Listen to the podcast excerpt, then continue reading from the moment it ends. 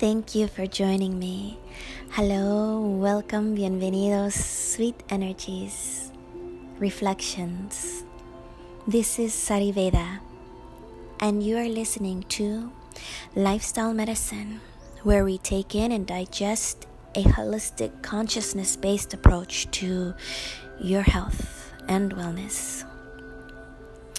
We will explore an interesting and maybe even controversial topic yet again today. I would like for us to open up our hearts and our minds and expand into a place of understanding and knowing of the sacred feminine moon time cycle. In this, I have researched a lot of scientific facts and I have quoted some doctors, some bloggers, some experienced sages and grandmothers, and I'm offering my own insight. And I would like to give thanks to all those that I will mention here in the podcast for being able to enlighten me and in turn also be able to enlighten you as you listen through this podcast. And so it's quite interesting um, how far gone, how far disconnected we all have come to understanding and understanding really our human body and the way that it communicates with energy, with the frequencies that are around us. Many, many moons ago, the female menstruation and ovulation, also known as our moon cycle was celebrated. It was a celebration of the gift of fertility and femininity. As our cycle naturally aligned with the waxing and waning of the moon, the shedding of our menstrual blood was considered a special time for rest, purification, and rejuvenation. During this phase, a woman is endowed with an enormous power of the divine feminine, often tuning into the collective female energies throughout the earth and through our fellow ancestors. It is quite amazing how we have become so detached, so lost. It's almost as if we all have forgotten. But not today, not today. today I'm here to remind all of us, males and females alike, how important this cycle is to our beings, our very essence. First, I would like to share with you an abstract um, thanks to Michael Zimecki. And it was a scientific research on the lunar cycle and the effects on human and animal behavior and physiology. It mentions that human and animal physiology are subject to seasonal, lunar, and circadian rhythms. Although the seasonal and circadian rhythms have been fairly well described, little is known about the effects of the lunar cycle on the behavior and physiology of humans and animals. The lunar cycle has an impact on the human reproduction, in particularly fertility, menstruation, and birth rate.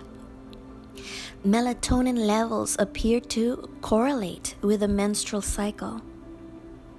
Admittance to hospitals and emergency units because of various causes of cardiovascular and acute coronary events variceal hemorrhage, diarrhea, urinary retention, all correlated with moon phases.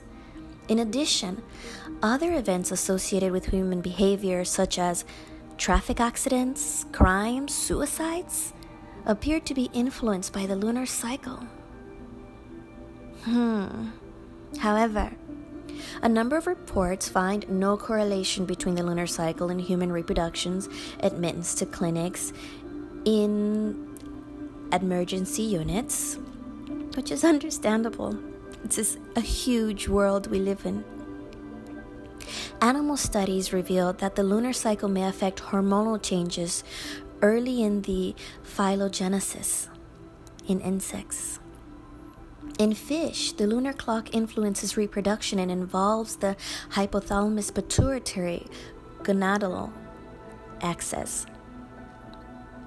In birds, the daily variations in melatonin and cortisone testosterone disappear during full moon days. The lunar cycle also exerts effects on laboratory rats with regards to taste, sensitivity, and ultra structure of pineal gland cells. Cyclic variations related to the moon's phases in the magnitude of the humoral immune response of mice to the, oh, long big word, polyvinyl pyrrolidone and sheep erythrocytes erythrocytes were also described. It is suggested that melatonin and endogenous steroids may be mediate may mediate sorry the described cyclical alterations of psychological processes the release of neurohormones may be triggered by the electromagnetic radiation and or the gravitational pull of the moon.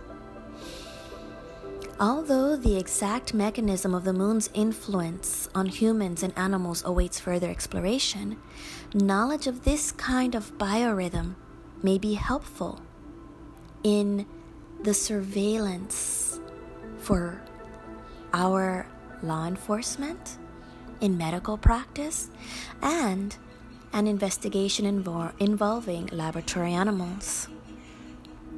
So, this is very interesting what that abstract was basically insinuating, indicating, and showing us was that it was thanks to our biorhythms connected with the influx of the moon and its electromagnetic radiation. Of course, we all know that the gravitational pull of the moon affects the water, the ocean, and that's what creates high tide and low tide and even depicts currents. We also know that we are made up of between 70 to 75% of water within our bodies, and there has to be a correlation of how the electromagnetic radiation and the gravitational pull impacts our waters inside of us. So, I move on to another abstract, and it speaks on the regulation of menstrual cycle and its relationship to the moon. A synchronous relationship between the menstrual cycle and the lunar rhythm was confirmed by investigative data, laboratory findings, and clinical experience. Among the 826 female volunteers with a normal cycle between the ages of 16 and 25, a large proportion of menstruations occurred around the new moon, about 30%. While at other times during the lunar month, the proportion of menstruation occurring ranged between 8.1 and 12.6 percent. The difference was significant. The 6 hydroxy melatonin levels in the urina sanguinis of the female volunteers, there was about three of them, that reached their zenith prior to and during the menstruation, gradually declining to the nadir during ovulation.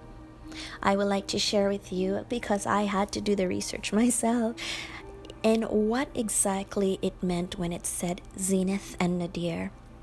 And so the definition of zenith is the imaginary point that is directly above a particular location on the celestial f- sphere.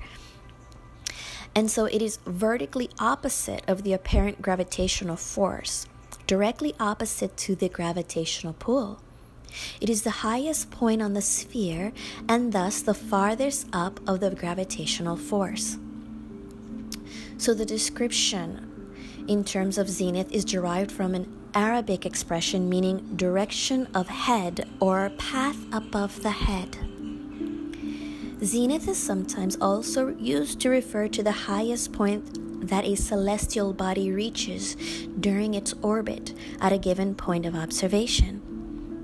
The opposite of zenith, that is a direction of the gravitational pull, is called the nadir, which is at 180 degrees.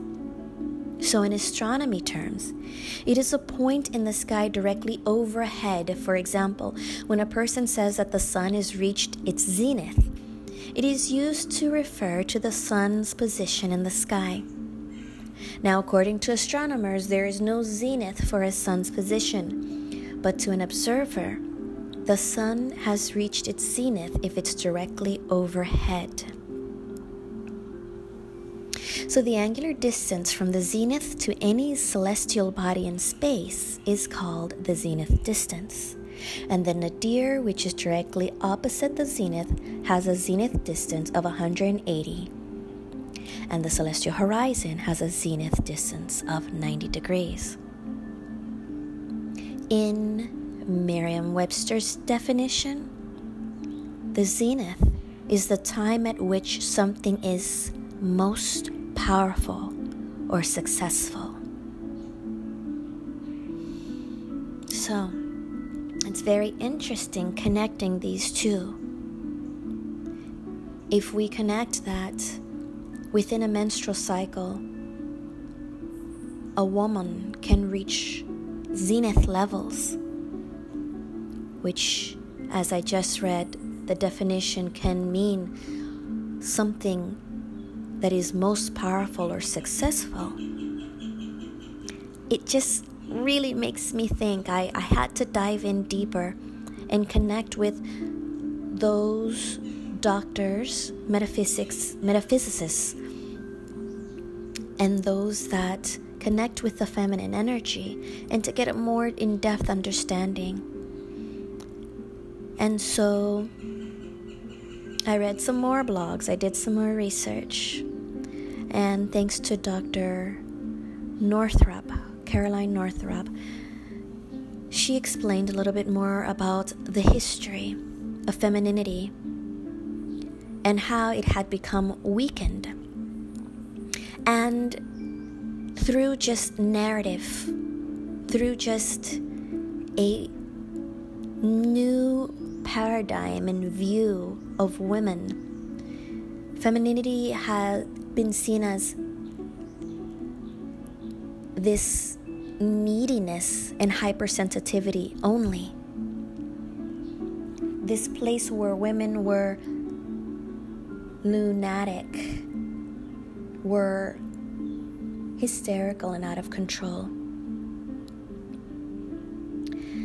Mainly because of the most characteristic trait that a female archetype has battled with on this earthly plane, and it has been based on coming to terms and fully understanding the menstrual cycle and the power it really brings to her. Unfortunately, not understanding creates confusion, of course. It incites fear. And for many, many years, many decades, we have fallen under the veils of illusion, lost and unaware of the power of feminine energy and how it connects with a female's natural cycle once every month at the point of zenith. To radiate feminine energy, a woman has to be in tune with her intuition, which will lead her to feel compassion, practice nurturing and care, embody magnetic feminine charm, and have authentic self expression.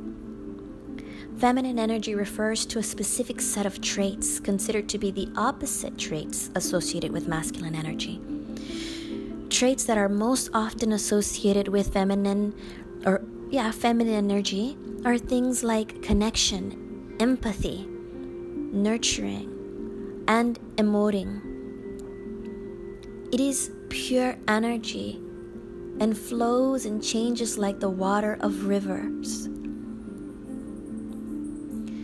She has a diffused awareness, thinking many things at once, and she finds details and intricacies that escapes the masculine. For people of all genders, both feminine energy and masculine energy are necessary to embody in order to feel like a complete person. Men are usually encouraged to identify more with the masculine energy, but there's a great joy in being able to let go and be flexible. I genuinely agree wholeheartedly with Dr. Christine Northrup when she said that the menstrual cycle is the most basic earthly cycle we have. Our blood is our connection to the archetypal feminine the macrocosmic cycles of nature, the waxing and the waning, the ebb and flow of the tides, and the changes of the seasons are reflected on a smaller scale in the menstrual cycle of the individual female body. In the monthly ripening of an egg and subsequent pregnancy or release of menstrual blood mirror the process of creation as it occurs not only in nature, unconsciously, but in human endeavor. In many cultures, the menstrual cycle has been viewed as sacred. And unfortunately, within this culture, we see it as a burden. We see it as something horrific, something dirty, something to be ashamed of. A sacred cycle, the moon, and fertility. Even in modern society, where we are cut off from the rhythms of nature, the cycle of ovulation is influenced by the moon. Studies have shown the peak rates of conception and probably ovulation appear to occur at the full moon or the day before. During the new moon, ovulation and conception rates are decreased overall, and an increased number of women start their menstrual bleeding.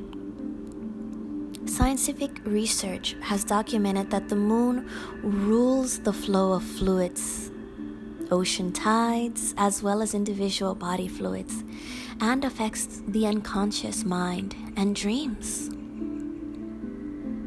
The timing of a menstrual cycle, the fertility cycle, and labor also follows the moon dominated tides of the ocean. Environmental cues such as light, the moon, and the tides play a documented role in regulating women's menstrual cycles and fertility. In one study of nearly 2,000 women with irregular menstrual cycles, more than half of the subjects achieved regular menstrual cycles of 29 days' length by sleeping with a light on near their beds during the three days during ovulation.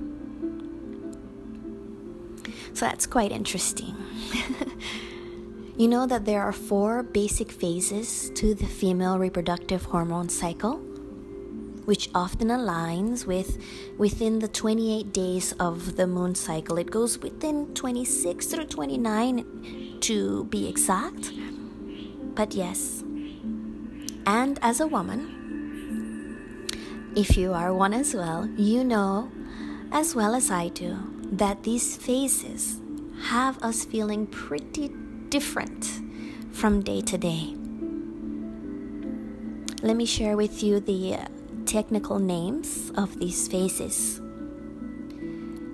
They, the follicular or the follicular phase,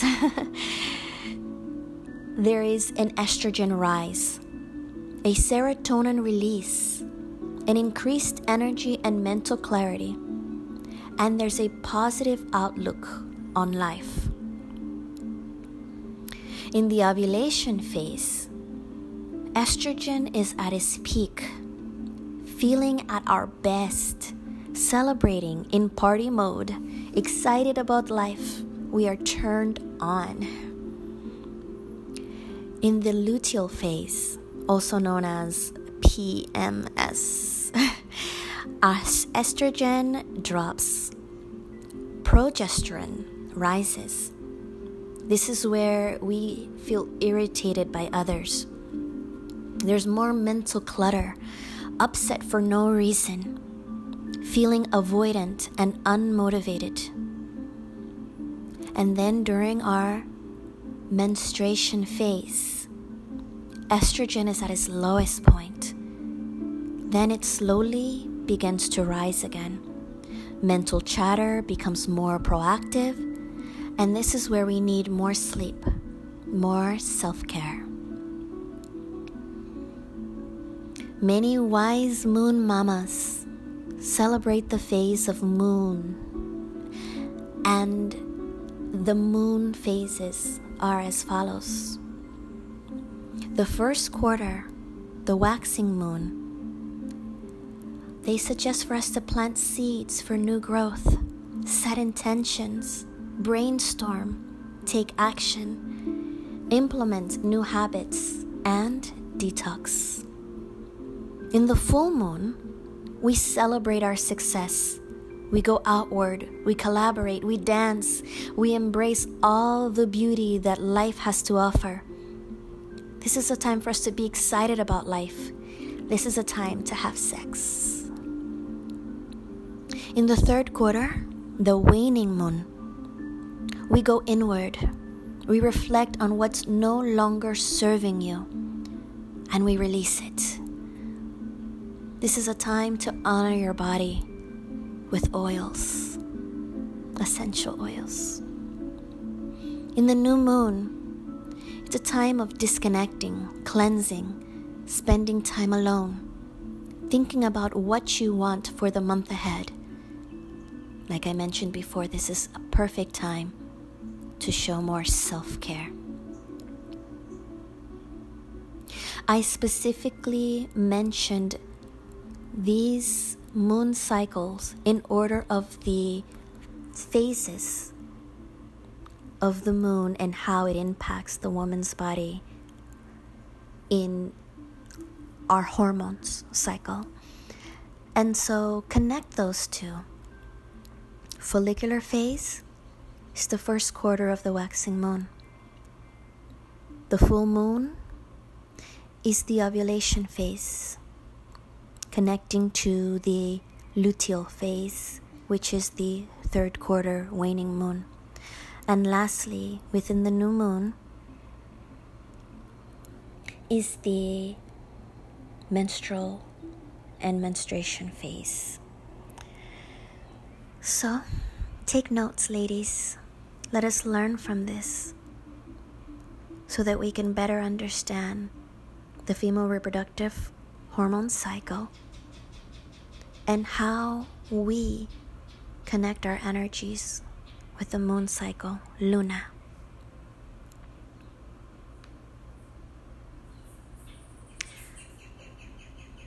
By being in tune with your cycle, you can learn how your body adapted or didn't adapt to what you ate, stressors you encountered, travel, and other changes in your cycle, seasonal changes, and so much more from the previous month. So I encourage ladies, my sweet energies, to really focus and write down, take note, understand, and become more in tuned. It will help us so much more. Not only help us, but it will allow us to help the men that are in our lives. I'll explain more later on in this podcast. I would now like to share with you guys what I feel is so close to my natural self now, and that is understanding how Ayurveda has an impact within this. I mentioned to you before that lifestyle medicine gives all its credit to Ayurveda. It is the original lifestyle medicine. And it is because of Ayurveda that teaches us how to understand how our bodies function and how to adopt daily habits to support those functions is how I function from day to day. And because I am a woman, I do look at the Ayurvedic lens and how it understands and explains a woman's monthly cycle. So we know that the human body is a delicate balancing act, and never more so than during a woman's monthly cycle. As you know, we get different symptoms during different phases. And in Ayurveda, it can indicate different imbalances. In this next phase of this podcast, I would like to dive deep into how Ayurveda speaks about the menstrual cycle. And I would like for you to join me in part two of femininity, feminine energy, the menstrual cycle, and how we all can enrich our minds, bodies, and spirits. Thank you. Peace, love, harmony. Till next time, sweet energies.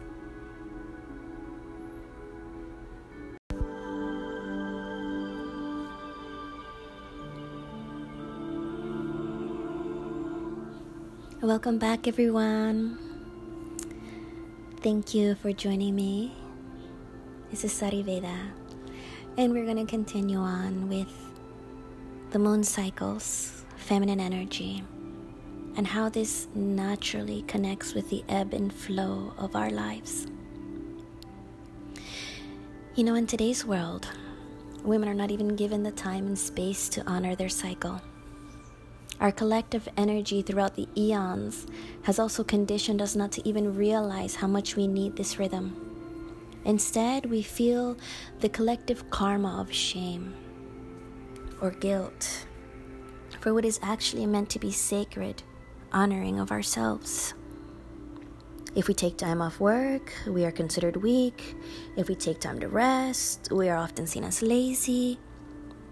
The distress on the mind body, and spirit by not honoring the cycle generates a plethora of physical and hormonally related emotional issues that shouldn't even exist.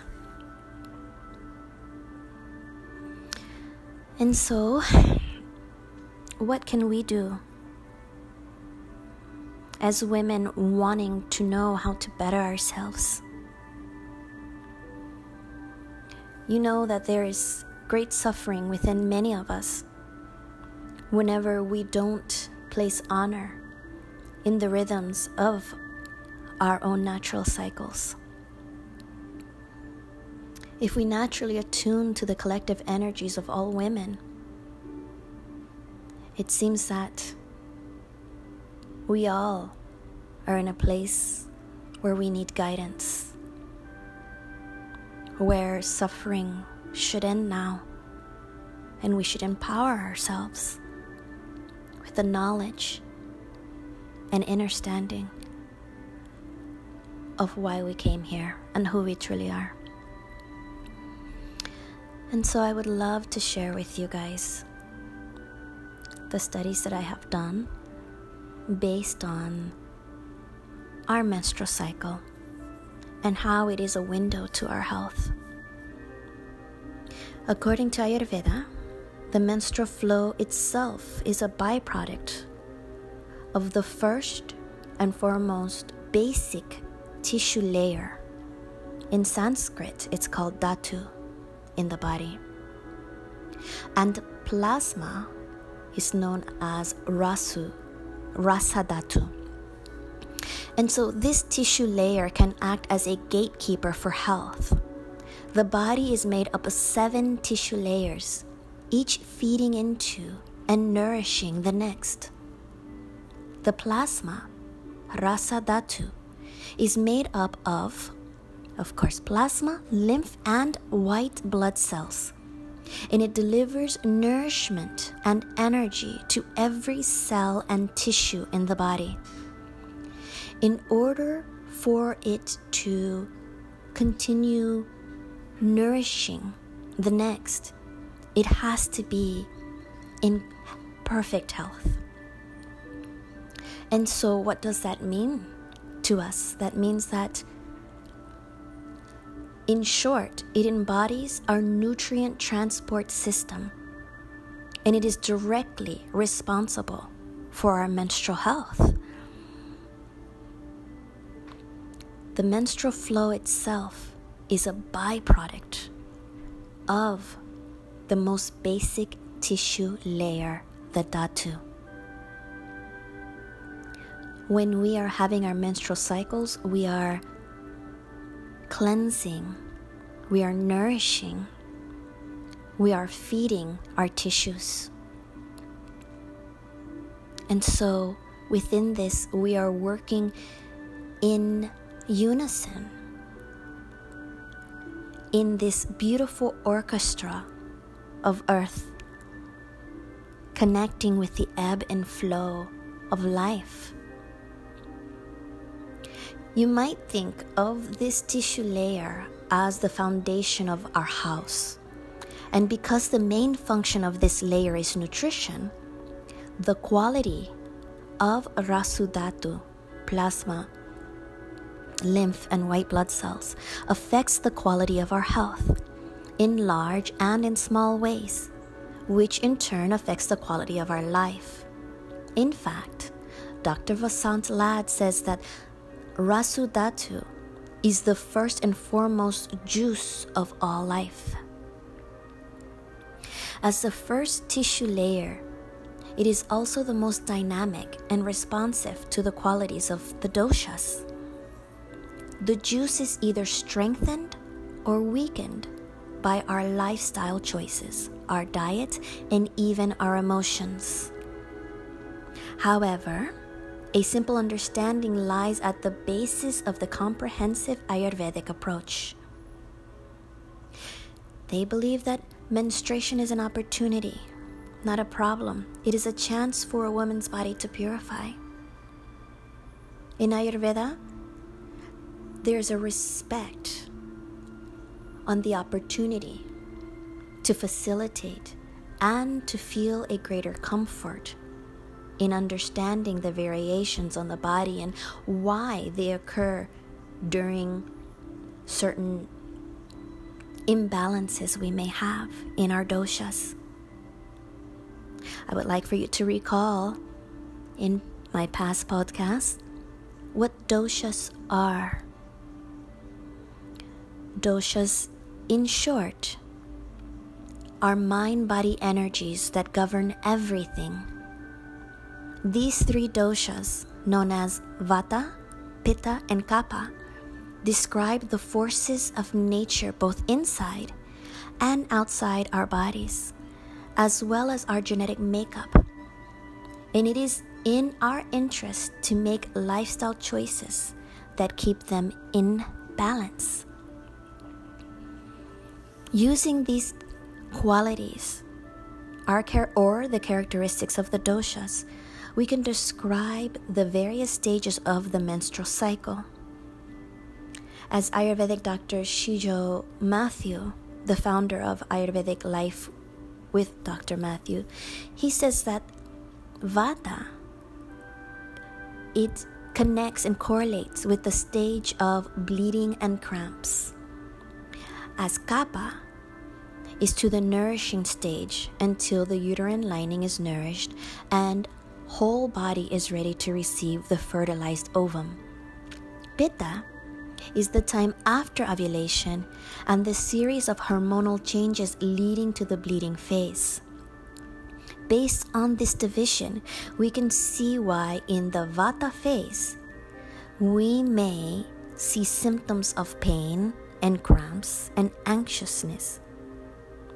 In the kapha phase may cause more lethargy, water retention, and in the pitta may make the personal the person more emotional or even angry and physical symptoms of this heightened acidity and can appear as spots on the skin and also as this feeling of um, I would say the PMS feelings, the angry, angry feelings, uh, leading to the menstrual bleeding. So, now let me explain how your cycles might show up according to your most prominent dosha. At the Vata cycle, they are typically light, thin, and dry with a dark flow. You might experience physical discomforts like prickling, sharp, or spasmodic sensations, often in the lower abdomen or your back. You may have difficulty sleeping. Emotionally, you may experience more anxiety, nervousness, and fear. All signs of excess vata, and that is so me. I will share with you guys later the herbs and spices, natural things that we can take to ease these imbalances. Yes. In the pitta cycle, excess pitta in the cycle brings its hot and sharp qualities, and it is characterized by a heavier flow that can be hot, profuse, and fleshy, or foul smelling, even. Pitta may also bring sensation of excess heat in the body, along with the quintessential Pitta emotion of anger and irritability. irritability. And lastly, in the kapha cycle, if you have excess kapha in your cycle, it often brings those kapha qualities of stagnation, dullness, and heaviness. And menstruation is heavier and longer with unctuous qualities in the flow. Kapha can cause an overall dull discomfort. Heavy kapha emotions like melancholy and emotional eating, and occasional swelling, bloating, and increased sleep. I must say, I have felt all the cycles, all the cycles. I felt an excess in pitta, in being very fleshly and very irritable. I felt the kapha cycle of not only feeling the discomfort but bloating and this dullness. A woman's body goes through lots of changes and works hard to eliminate toxins. Nothing helps this process along more than just having us take it easy. Really. Rest. Rest is the key no matter what Western medicine says. but honestly, I have seen that Western medicine is coming around to the point of view, and diet is key. Diet is key. Western doctors have started to recommend behavioral changes such as getting regular exercise, getting enough sleep, reducing stress, and even eating healthy. So, I am not um, putting down Western medicine at all. They're coming around. but I might share with you guys how important I, I will share with you guys, not might. It is important for me to share how essential diet is. Rest is the first key, diet is the second key. According to Ayurveda, a lighter diet will make everything go more smoothly. While Ayurveda gives us a useful guideline on how important rest is in a lighter diet, it also tells us why. So, these guidelines are based quite firmly on science of balance that identifies three basic elements in the physiology, as I have shared with you many times before. These basic elements are the combination of space and air being vata, fire and water being pitta, and earth and water being kapha, and a number of other sub elements. Health entails keeping Vata, Pitta, Kapha in the right balance. In regard to our menstrual cycle, Vata needs special attention. Having too much space and air is an excess of it means that we aren't going inward and connecting inside Vata is a natural force that governs movement. So, for the monthly cycle to be comfortable and healthy and even beneficial, Vata must be in balance. If you think about being out in space and wind flowing, it's sporadic. So, there can be a smooth downward flow, avoiding overstimulation it's always helpful to soothe and balance vata, which is why there's an emphasis on rest. Vata is also soothed by regular schedules, such as going to bed before 10 p.m. and eating your meals at about the same time each day.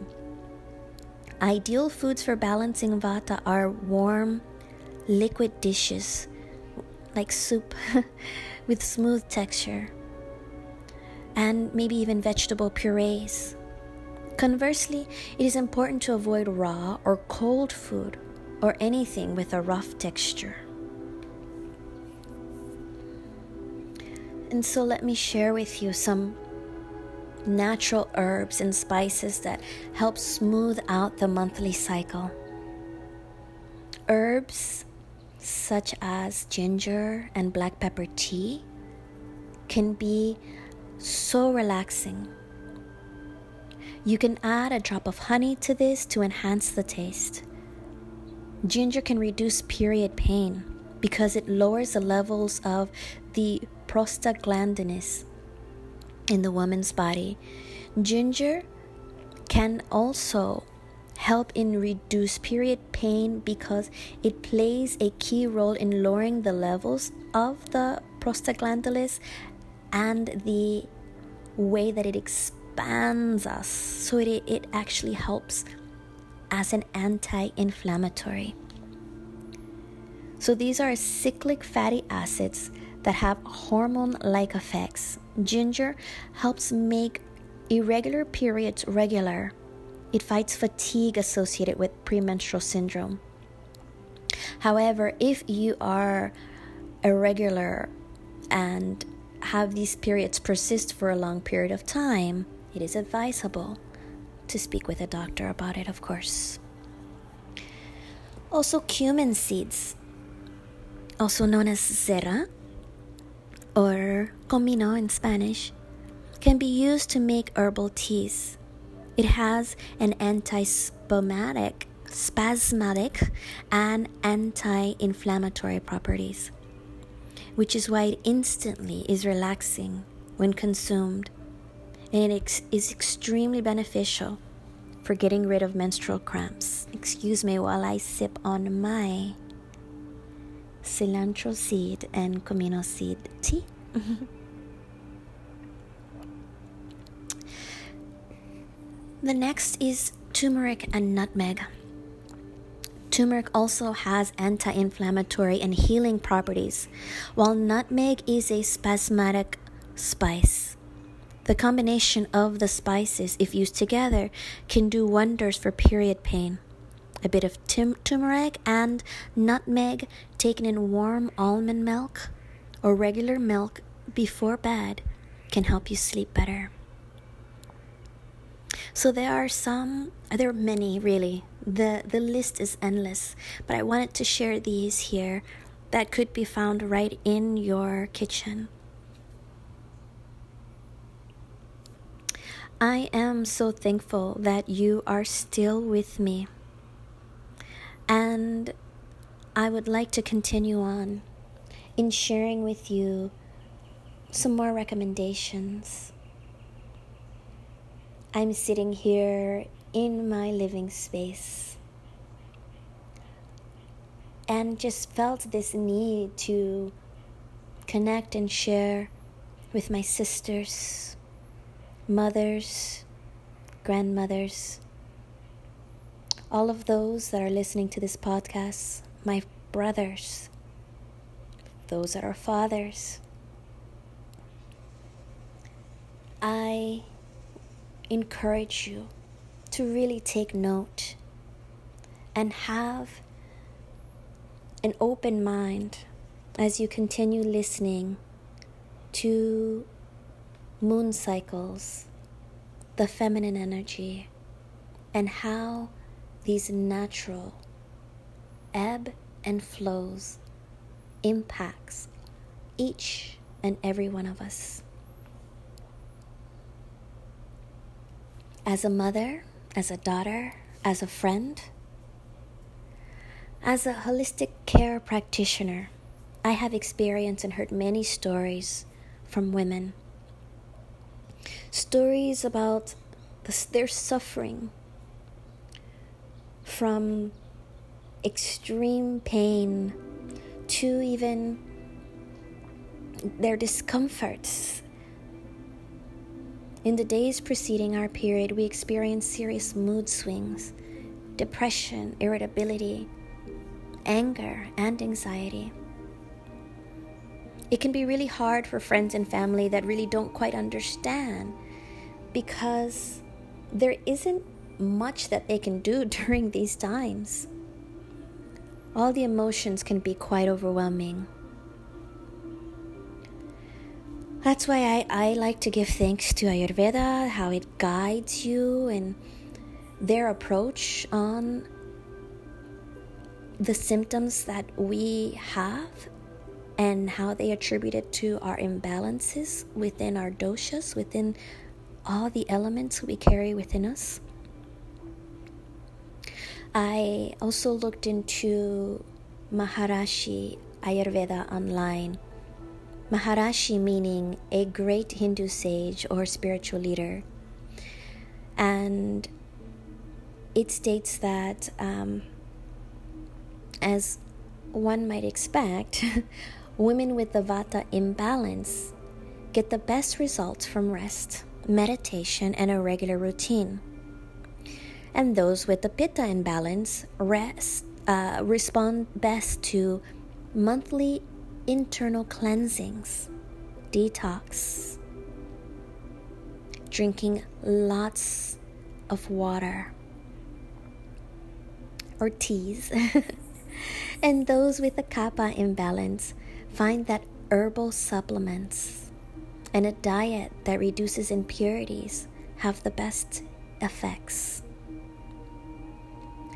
I suggest consulting with an Ayurvedic specialist. As myself, you can always log on to avivoveda.com. But yet, there are many amazing Ayurvedic sites, those that I still learn from. Ayurvedic healing.net, Ayurveda.com, Banyan Botanicals. Ah, the list goes on. And so, Ayurvedic consultation can help identify the general type of imbalances, but they can even identify more subtle areas. Unfortunately, North American women are under greater stress and pressure than in women in other cultures. The ongoing stress can cause an imbalance in emotions, in hormones. And when the tender feelings are frustrated and it ups becomes upsetting in so many ways, it actually impacts greatly the menstrual cycle and the purity of the blood, which can lead to immense discomfort.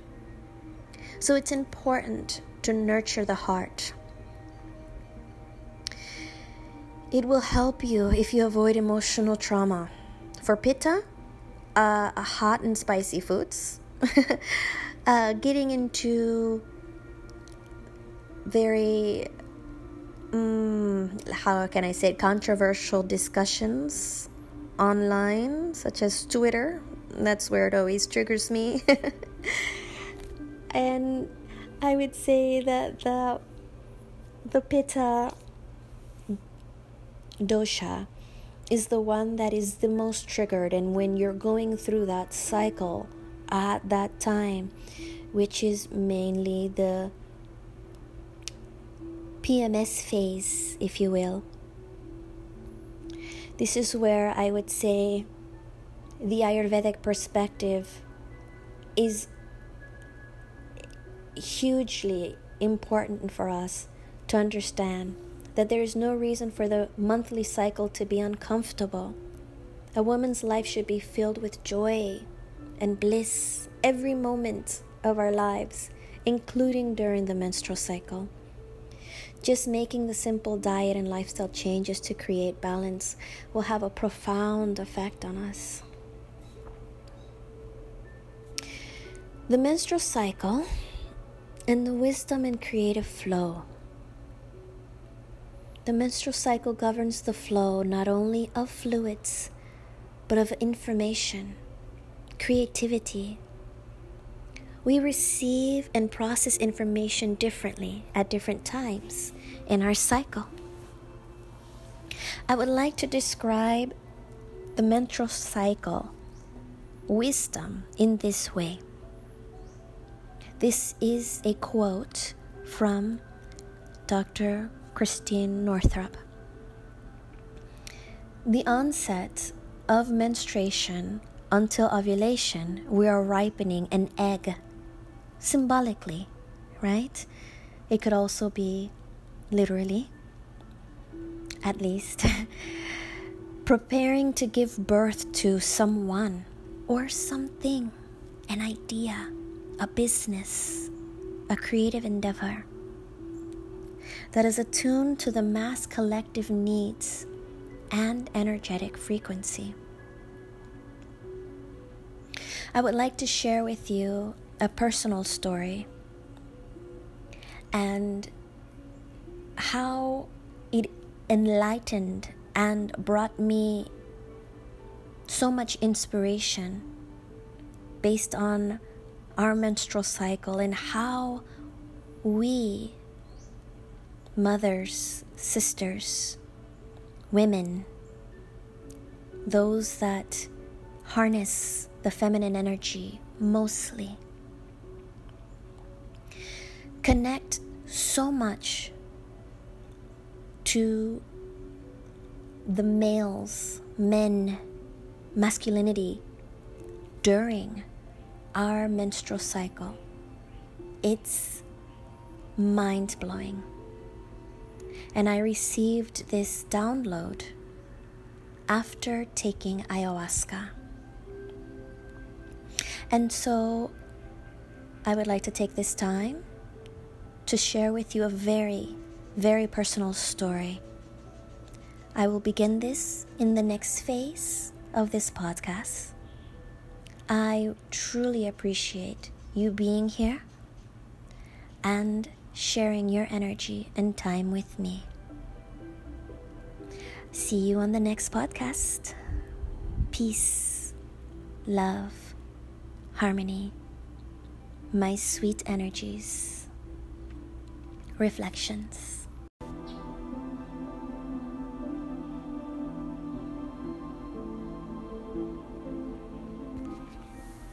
Welcome back, sweet energies. I'm so thankful to have you join me once again in whatever now moment you find yourself in. I hope you are well and rested and safe and calm and at peace, of course. So, sweet energies, as you know, I am ZariVeda you're listening to Lifestyle Medicine, where we take in and digest a holistic consciousness based approach to your health and wellness. And now, I would like to share with you a personal story. As I mentioned, this story is so close to my heart. It became me, it embodied me. This is a story of many, but it entered into my soul. I believe it wouldn't have been possible if it wasn't for my deep purification, purge, detox time, and cleansing using ayahuasca in the sacred valleys of Peru. After doing this deep cleanse for eight days, taking the ayahuasca plant medicine for three out of the eight days, I came back home and felt like a new person. I felt like my vessel had received a light rain shower, or a rain shower of light, if you will, that entered my very essence and being and washed out every toxin, pollution, old energy, stagnant energy, emotional trauma, everything that I held in the past was completely washed out. And I was vibrating at such an immense level or in frequency. I don't, it's really hard to describe. I felt that people could see me shake. it really would shake my entire being. Although it, it more felt like a, um, like a wave, like as if I was floating in water all the time. It lasted for about a good two weeks after doing ayahuasca. And within these two weeks, I had my menstrual cycle.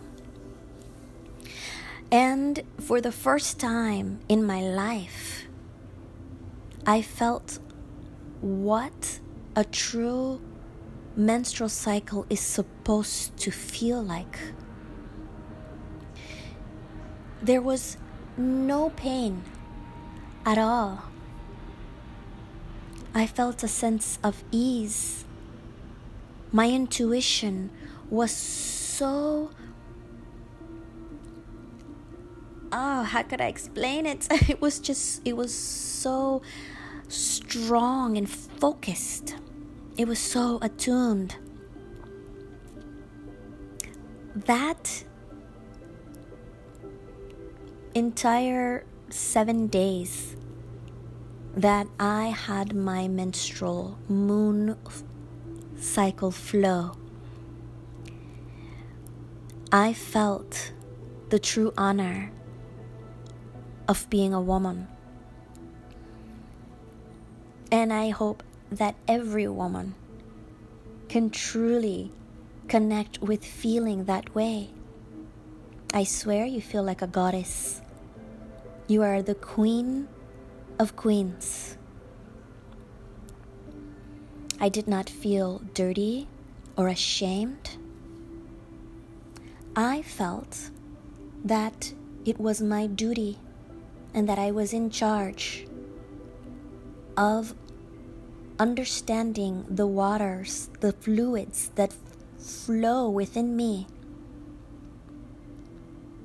and then transmuting them into what is love, what is joy, as I then released and let it go back out into the lands, into nature, as I became one with the full cycles of Earth, Pachamama, Mother Gaia. That was amazing.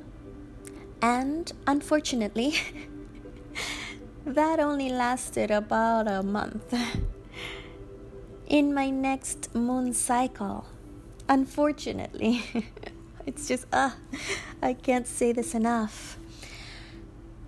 I, of course, was back in a place where the energies were different.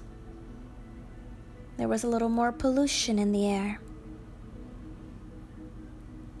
The frequency was a little more dense. The energies were more intense. I was triggered in many ways going back to work, dealing with my family, my children.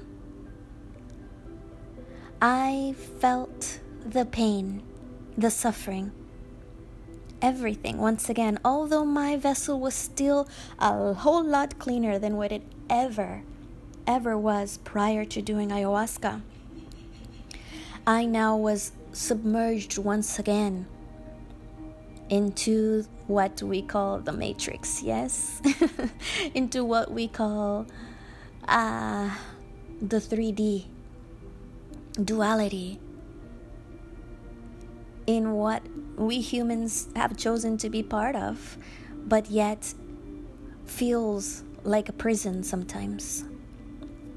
And so, back in this prison, having my menstrual cycle the next following month wasn't as blissful, unfortunately.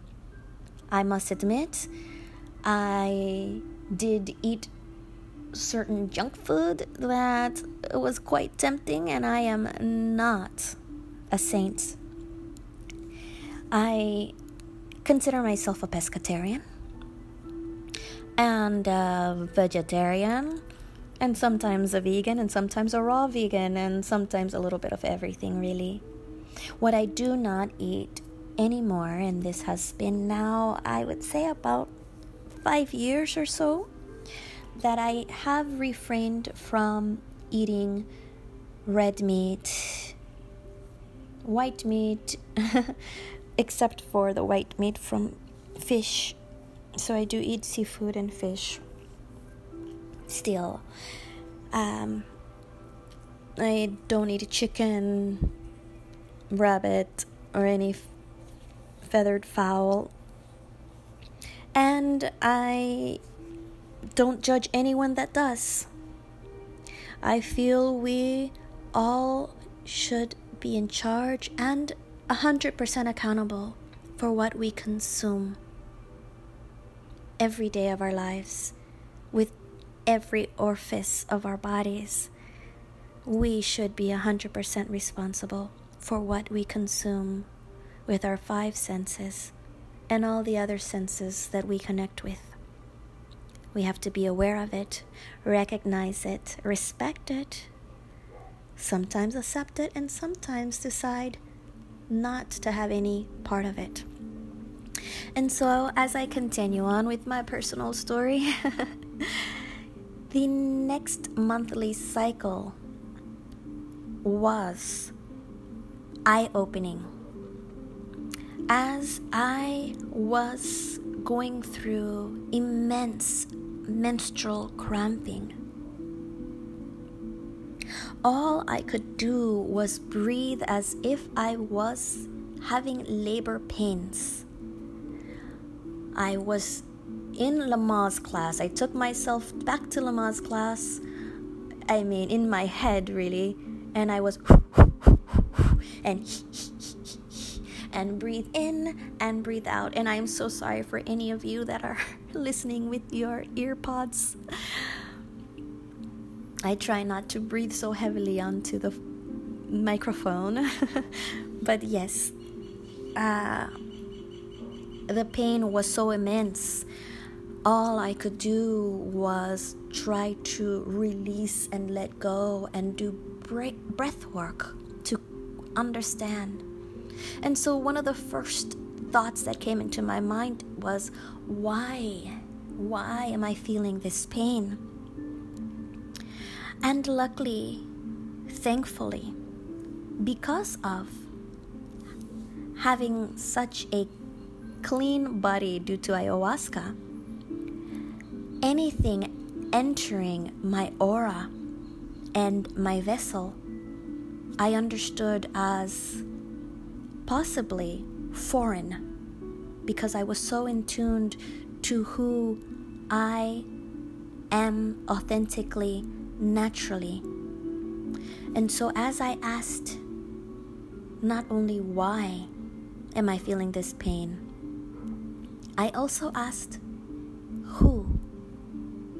Who are you to bring such pain into this almost pure vessel? That's how I felt, really. So, as I was going through this weird fractalization in seeing myself as the third person,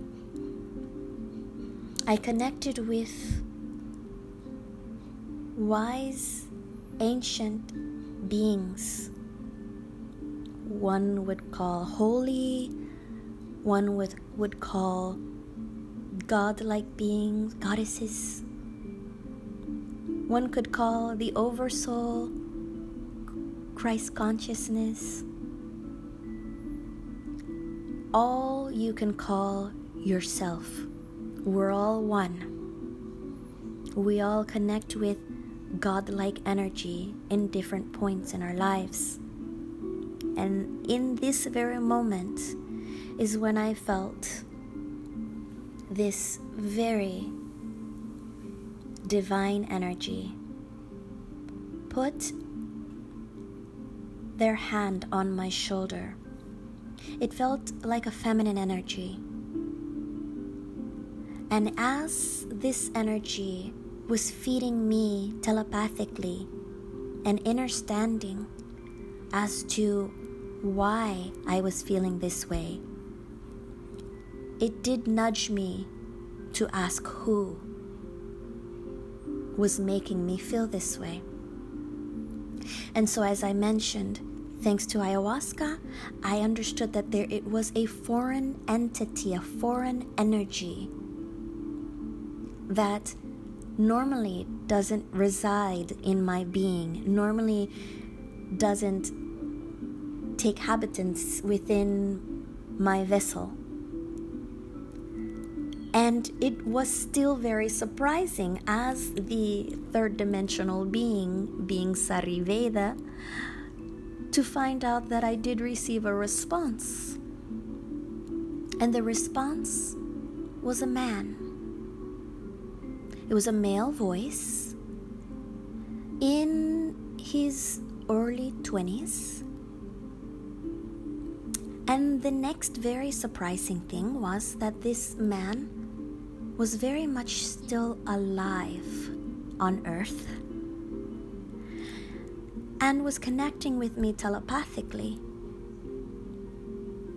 The reason why was because it found a refuge in where I would call my ovaries area.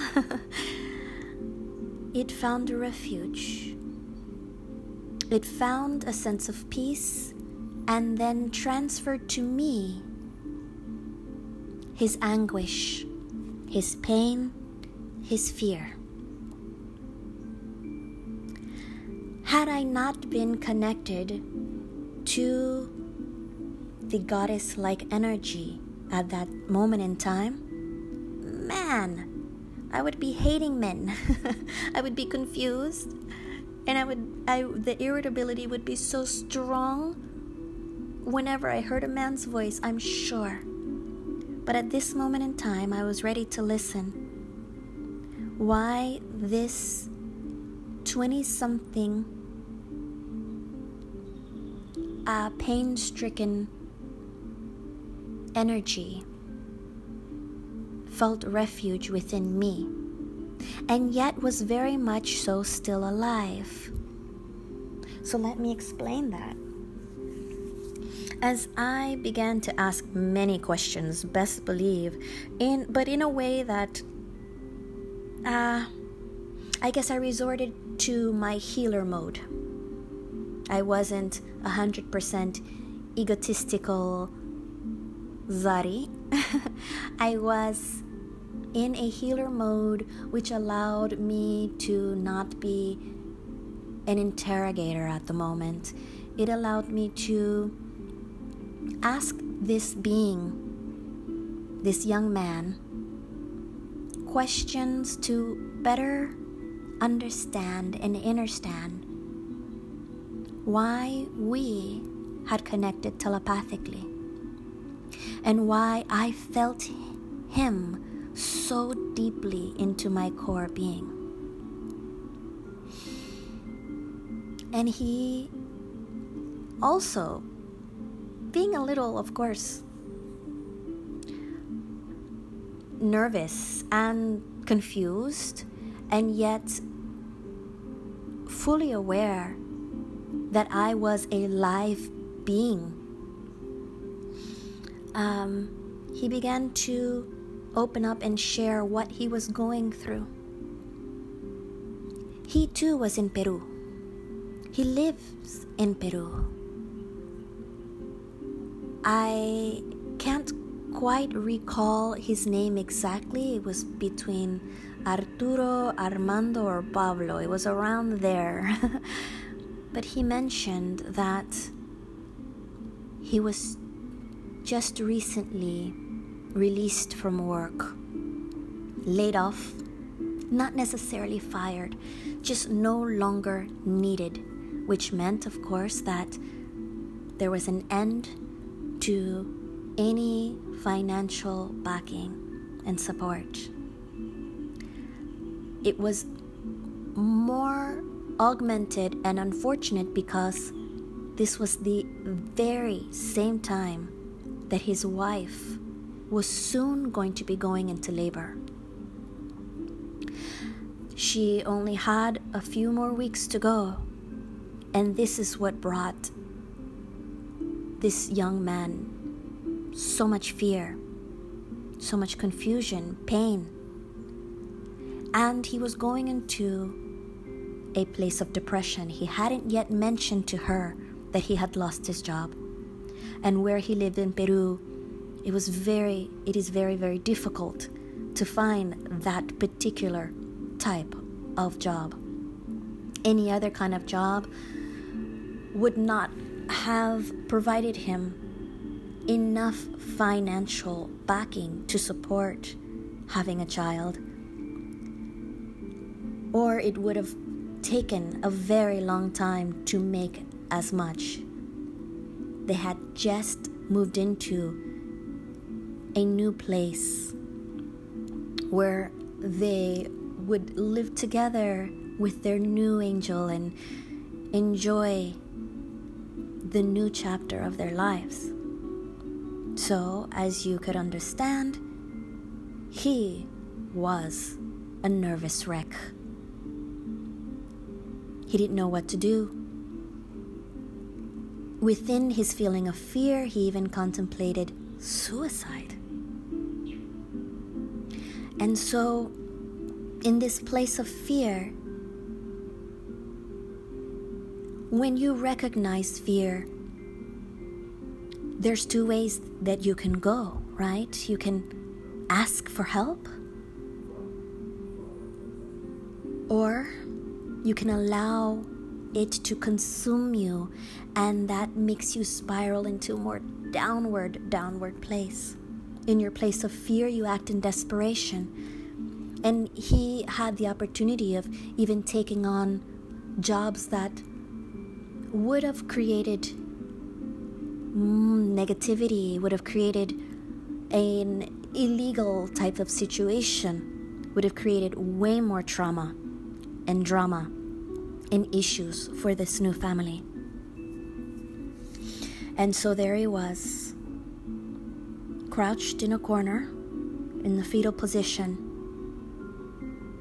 fearing what his next steps could be, and at the same time, trying to connect with something bigger than him, something more divine.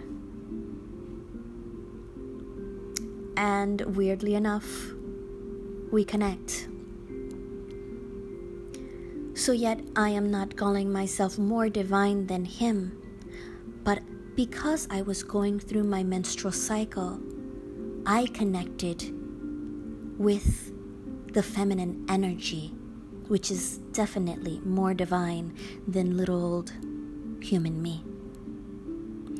And as I connected with this divine energy, the feeling of all of the support that comes from every woman's energy, the feeling of the support that the goddess energy provided me, made me more than sufficient to be an intercessor for this young man.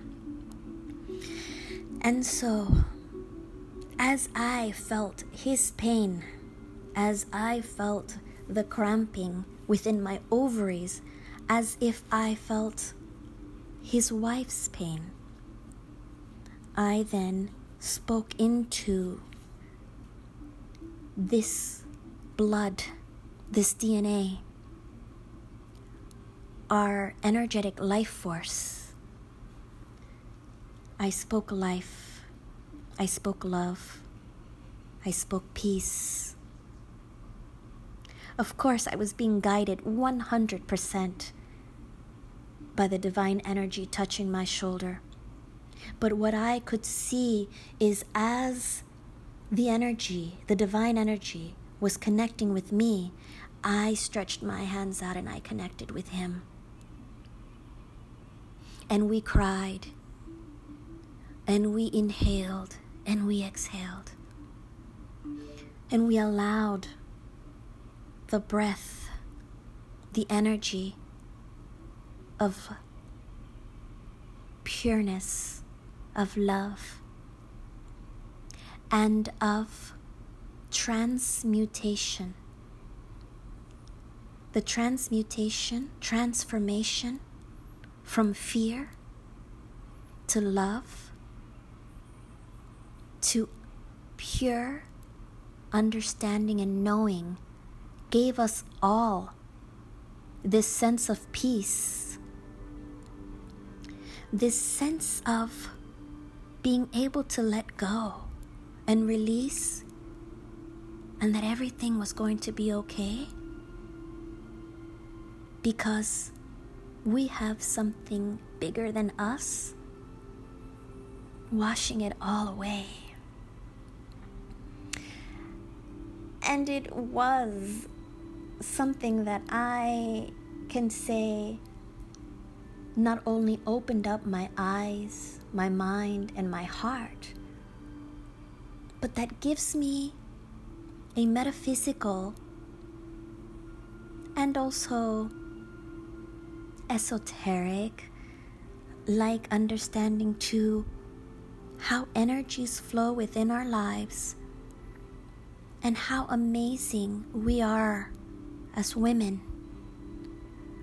to be able to embody such energy,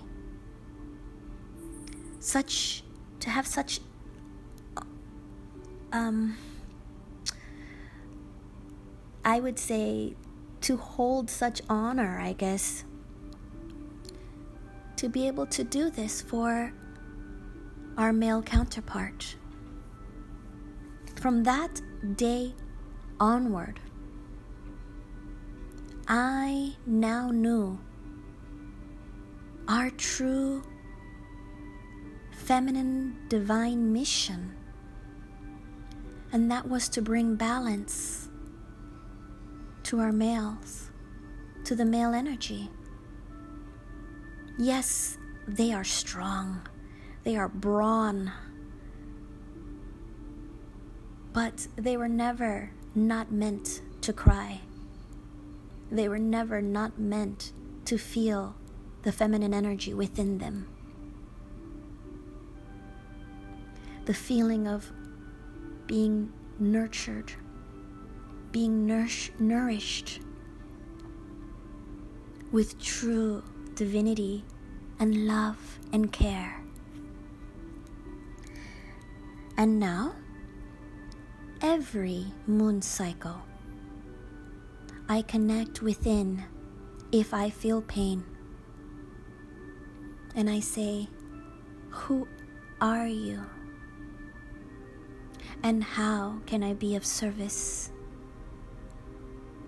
I breathe in and inhale so that I can have a clear view, a sense of clarity. And as I exhale, we all that are in pain release, let go, and transform those toxic energies into pure love. I thank you for staying with me on this interesting personal journey of my menstrual cycle, my revelations, my new understanding. I thank you for listening to all three podcasts. I hope it helped enlighten, inspire you, expand your knowledge. That's what we are all here for. That's what lifestyle medicine is here for. I am ZariVeda. If you would like to connect with me, please join me on avivoveda.com. I even have donation based consultations. I would like to connect with you, learn more about your journey, your struggles, and your triumphs. I am also on Twitter under Zenergy. And you can find Aviva Veda on Twitter as well. We are in grand, tumultuous times. At this moment in time, I would call this the Pitta phase for sure. There's so much anger and transformation and revelations Yet there's a lot of air energy, there's a lot of avata, there's a lot of movement, but that, that will be coming soon enough. But we are definitely in a pitta phase right now. We just shook our way out of the kapha phase. And as we move into this new era, this new year of 2021, we're doing this together. No, you're not alone. You found this podcast for a reason. We found each other for a reason.